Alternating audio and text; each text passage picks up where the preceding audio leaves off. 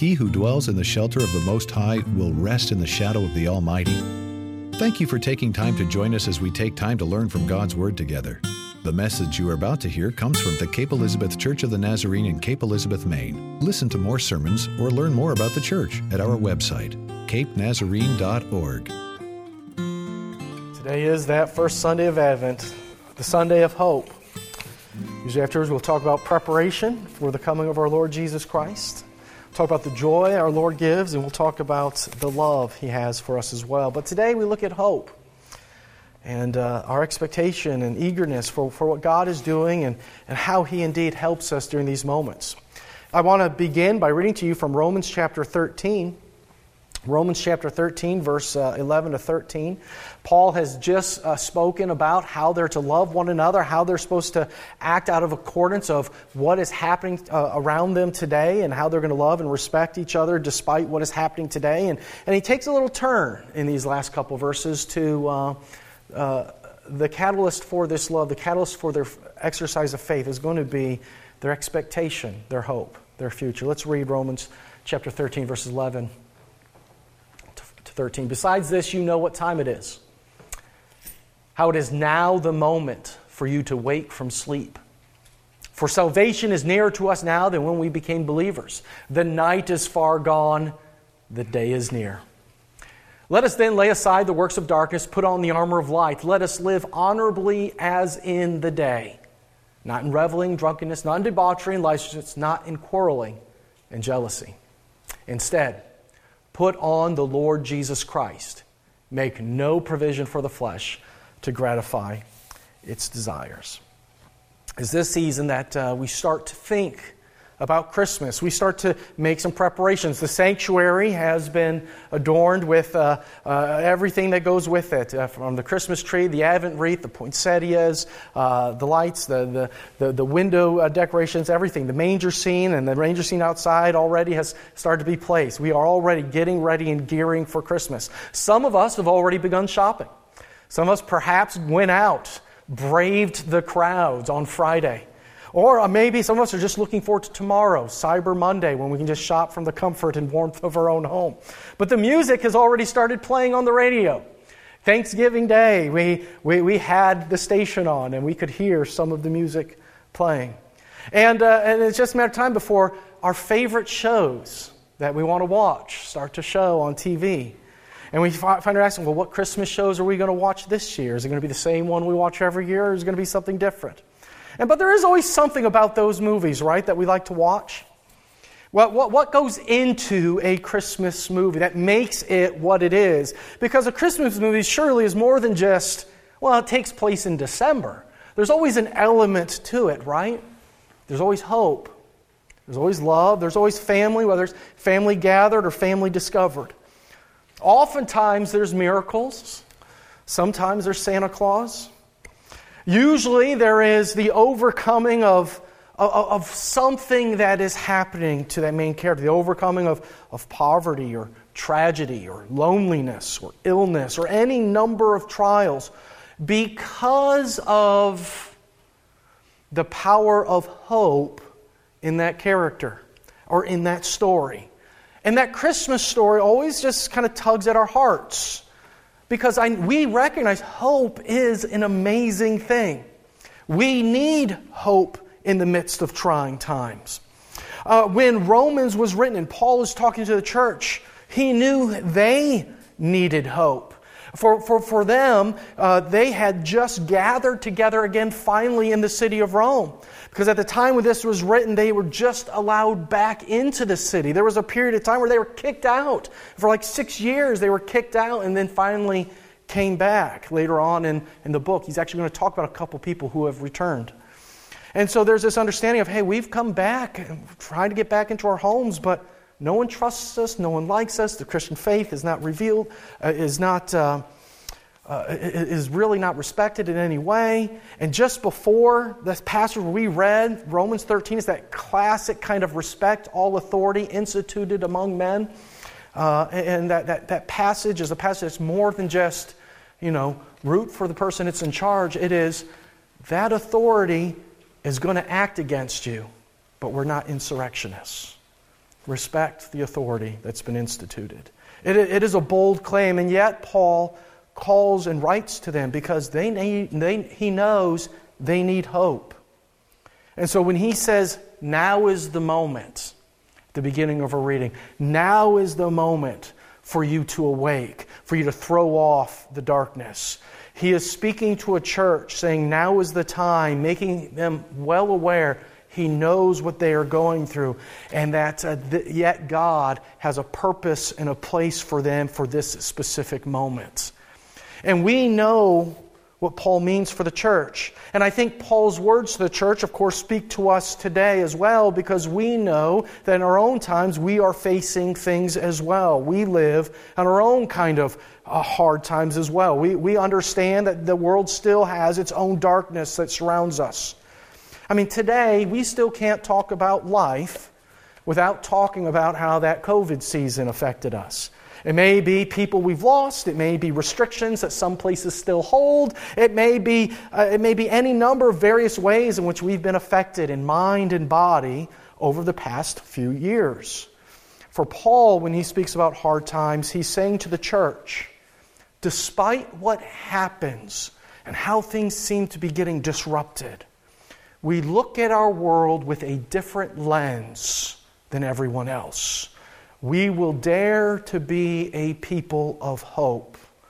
Dare to look at it with the understanding that God is still at work here. The early church was well aware of sin and suffering in the world. And, we are, and they were also aware of the power of the Holy Spirit, though, to, and the power of the resurrection of Christ in their lives to deliver them from sin and to help them in the midst of suffering. And presently, we are aware of it as well. Even though a couple thousand years separate us from the early church, we are well acquainted with sin and suffering in our world too. We know that the power of the Holy Spirit and the resurrection of Christ also is present in our lives today as well, and here within the community of faith, and that makes all the difference. We, like the early church, are living in this moment where we are aware of how dark things are around us, but yet there is the light of hope. And because there is the light of hope, Paul says it is time to wake up, to cast aside the darkness. Paul uses this image of waking up, which is a term used throughout the New Testament. Oftentimes, uh, this term of being asleep or being awake is a term to talk about those who aren't following Christ or to talk about those who are living in the power of the resurrection. And I like that, this idea that when Paul says, hey, we're to wake up, throw, throw aside the, uh, the darkness that, that causes us to go to sleep, this, this idea that he might have the resurrection in mind. A lot of times in the New Testament, when he talks about Christians who are asleep, it's because he knows there's a resurrection, that those who have died do not stay in that mode permanently there's a resurrection and there's a hope and there's a future. It is as if asleep. We are people who live in expectation of God working and redeeming and living among us. We are not dead, we're not dying. The darkness does not win. The light of Christ is dawning, and there is hope. One of the ways in which um, people are always surprised when they see how I sleep is that uh, it is in a way that maximizes darkness for me. A couple months ago, I got to uh, be a part of a um, pastor's uh, group working with people who are getting ready for ordination and all that. And so it was a couple day event. And so uh, uh, overnight, they put us up in uh, some different rooms where people had opened up their homes um, in this area in Maine. And, and we got to stay there. And I got to room with a fellow pastor. And he got to see one of the strange ways in which I sleep. and that is, I sleep with a pillow over my face. Just boom, pillow over my face. And, and, and, people are always shocked when they notice that, wait, don't you have a hard time breathing? When I first did that, when uh, my wife and I were married, she'd be like, you're going to suffocate. But no, no, you see, I have been blessed with a long and pointed nose. and so, so it just kind of holds that pillow up just enough that the air can get in and I can breathe. And so with this thick pillow with a dark pillowcase over my face, it cuts out a lot of the light. And sometimes I don't realize if my phone's alarm doesn't go off just how late in the morning it might be. And so Alex might come in because he's gotten up to get ready to catch the bus. True, he says. He might come in and he knows, he, he knows to get me up. He just takes that pillow and he rips it off my face. He just casts that aside. Jen, too. Oh, Tim, you got to get up. Uh, Alex got to catch the bus. I'm going off. Cast that pillow aside, and all of a sudden, all the light comes flooding in. That is uh, a way that starts to get me moving. And usually, of course, I'm like, no, no, I can't stand it. It's the light. No, no. Uh, let me be cozy in my darkness. Let me stay in the warmth of my darkness. Let me return to my dreams. It's amazing how sometimes darkness comes off as real comfortable, real cozy. That seems weird to say, doesn't it? Darkness, not certainly not the darkness Paul is talking about, right? No, no. We, we, we don't ever get comfortable and what is happening around us that isn't right, do we? When I was a child, I had a, uh, a, a newspaper route. And uh, as when they still let kids do that. And I had, uh, and I put on this big old thing on my shoulders with big old pouches in the front and back, and we load like 50 pounds of newspapers. And I remember like, uh, walking down the block. Uh, the first couple blocks were always the hardest because that's when it was the heaviest, but at the end, at least it lightened up. Uh, but I remember, because I had this paper, I would often look at the papers. And I learned, I learned something very quickly by, by looking at those and seeing those front page stories. What I learned was this. As a kid, I learned if the title of the article had a question mark, if the title of the article had a question mark, the author didn't know the answer. I was like, oh, well, that's interesting. So if the title was something like, uh, Will the mayor do X, Y, or Z? They didn't know. They were just hypothesizing. Will sports team trade so and so? They don't know. They're just talking about the possibilities. Anytime there's a question mark, they didn't know the answer. They had maybe some people they interviewed and stuff to give them reason to doubt or reason to ask this question. But if there was a question mark, they didn't know the answer. But yet, that question mark got people's attention because people found themselves, oh, I want to know the answer to that question. But if they knew the answer, they would have just said, so and so did this. but if they don't know, they put a question mark. And it's very easy when looking at that to go, oh man, well, that's just what media does, or that's just, that's just what corporations do. But I have been finding that that happens among individuals as well. People who have a YouTube channel, they have better YouTube channels if they put a question mark. People who have a Twitter, if they just pose a question, people that, that kind of riles up and, and gets us going, yeah, yeah, I, am kind of concerned about that too. I'm, I'm worried about that as well. All of a sudden, it's uh, all of a sudden we realize, oh, more people are interested in that. It's amazing how fear sells we find indeed that there's a certain kind of comfort in saying, oh, your fear is the same as my fear. Or, oh, maybe it's as bad as you say, but for right now, it's not so bad.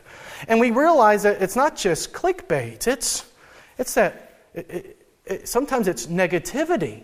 Is so and so going to do this?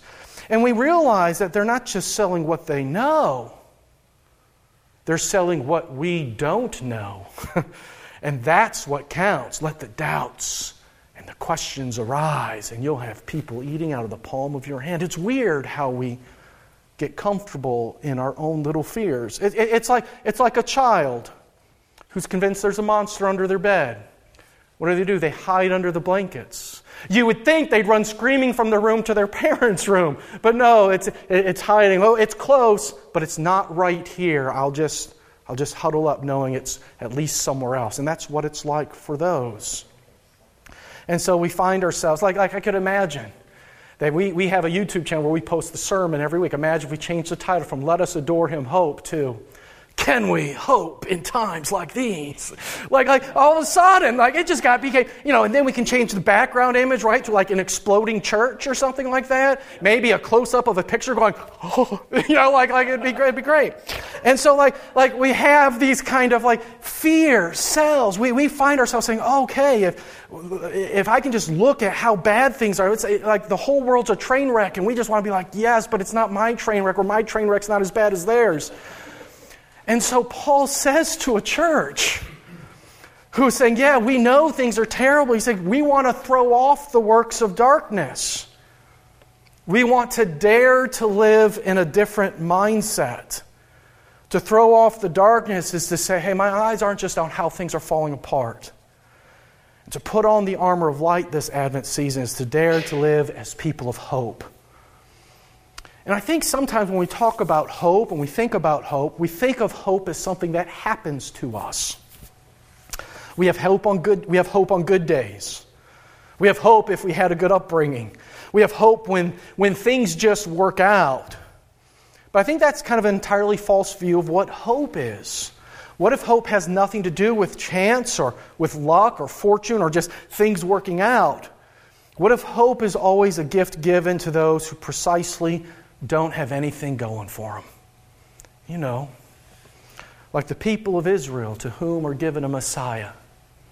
A reason to say, hey, there's a God who hasn't forgotten you and is still with you.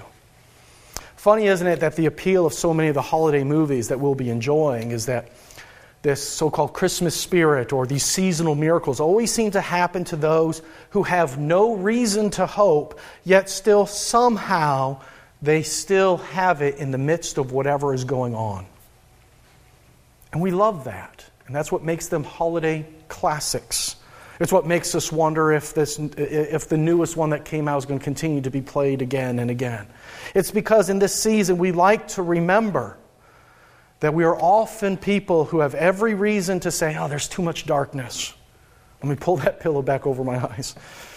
Let me live a little longer in, in the ways of darkness. What, what if this Advent season we need to hear again that there is something worth believing in? That there is a God who isn't finished with us yet, a God who's still at work, a God who likes to meet us in our darkest moments and says, Follow me, and even says, Let me carry you if I must. I will be with you.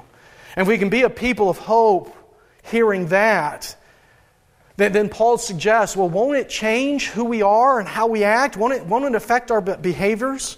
Won't we find that we don't have to succumb to the ways of the world? The lies of, oh, it's all about me and my pleasures, all, or it's all about making sure your train wreck's worse than my train wreck. We find that indeed hope doesn't have to just lead to greed or lead to taking advantage of others, but hope can lead to a kind of love and appreciation for one another that we often long for during this season. And so we long for God to do something new. That this time, that, this, that, that we will be a people who, not just for this season, but for our entire lives, will, will look at and appreciate this world and the people in it more than we normally do. That, and we pray earnestly for God to work in the midst of those moments and those fears and those doubts and that darkness. And to be a people of hope, it's, it's not a vain hope, it's not a generic hope. And it's not hope for optimism's sake, right? It's not, it's not just, oh, I just want to be a more positive or optimistic person. Hope is not found in optimism. No, the people of Rome, the people of God throughout the scriptures often had no reason to be optimistic. It is hope found particularly in the person of Jesus Christ. To see that God has loved even one so forsaken, so forgotten, a crucified Galilean peasant from nowhere, from no when. What? We're following a religion that's 2,000 years old. Aren't we more advanced now? but yet we find our God enters into those darkest moments, those darkest places. Indeed, when He enters into our time, enters into one such as Nazareth 2,000 years ago. And the love of this God raised that one from the dead. And the one who is most crucified, most abandoned, most hopeless is the one to whom God's grace is extended.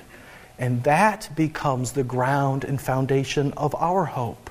That in the midst of our worst, the midst when we, in the middle of us saying, God, why have you left me? Where are you? I can't hear a word. We find it echoed in the words of Jesus on the cross. My God, my God, why have you forsaken me? And we have found that that God has nonetheless breathed life into that one and desires to bring breathe life into us as well. that we find that even in the midst of that place, of that darkness, love abides. And the Holy Spirit is working and whispering our souls, beckoning us towards our Heavenly Father. And so, we'll continue to long for, we'll continue to pray to the God who has been faithful, the God who redeems the forsaken, the God who remembers the forgotten, the God who releases and liberates the enslaved, the God who calls sons and daughters those who have been despised and brings hope and says, You have a plan and a purpose and a future and a place. And so this season and this Sunday, we remember our hope is grounded in a God who has entered into our world and says, Yes, even this world, even these people, I have a place and a future and a promise. And it's to Him that we turn, knowing that He will be with us and He will guide us along the way. Let's pray together. Heavenly Father, we come into this season. I think sometimes when we come into the Christmas season, we come kind of trepidatiously. we come uh, nervous. Is it really Christmas time already? Am I really able to dive into a season of hope, of expectation, of, of joy? Sometimes, Heavenly Father, it's hard to enter into a season like this because of things that have happened. And yet, Heavenly Father, I'm reminded it is precisely into such things that you have entered into time and time again.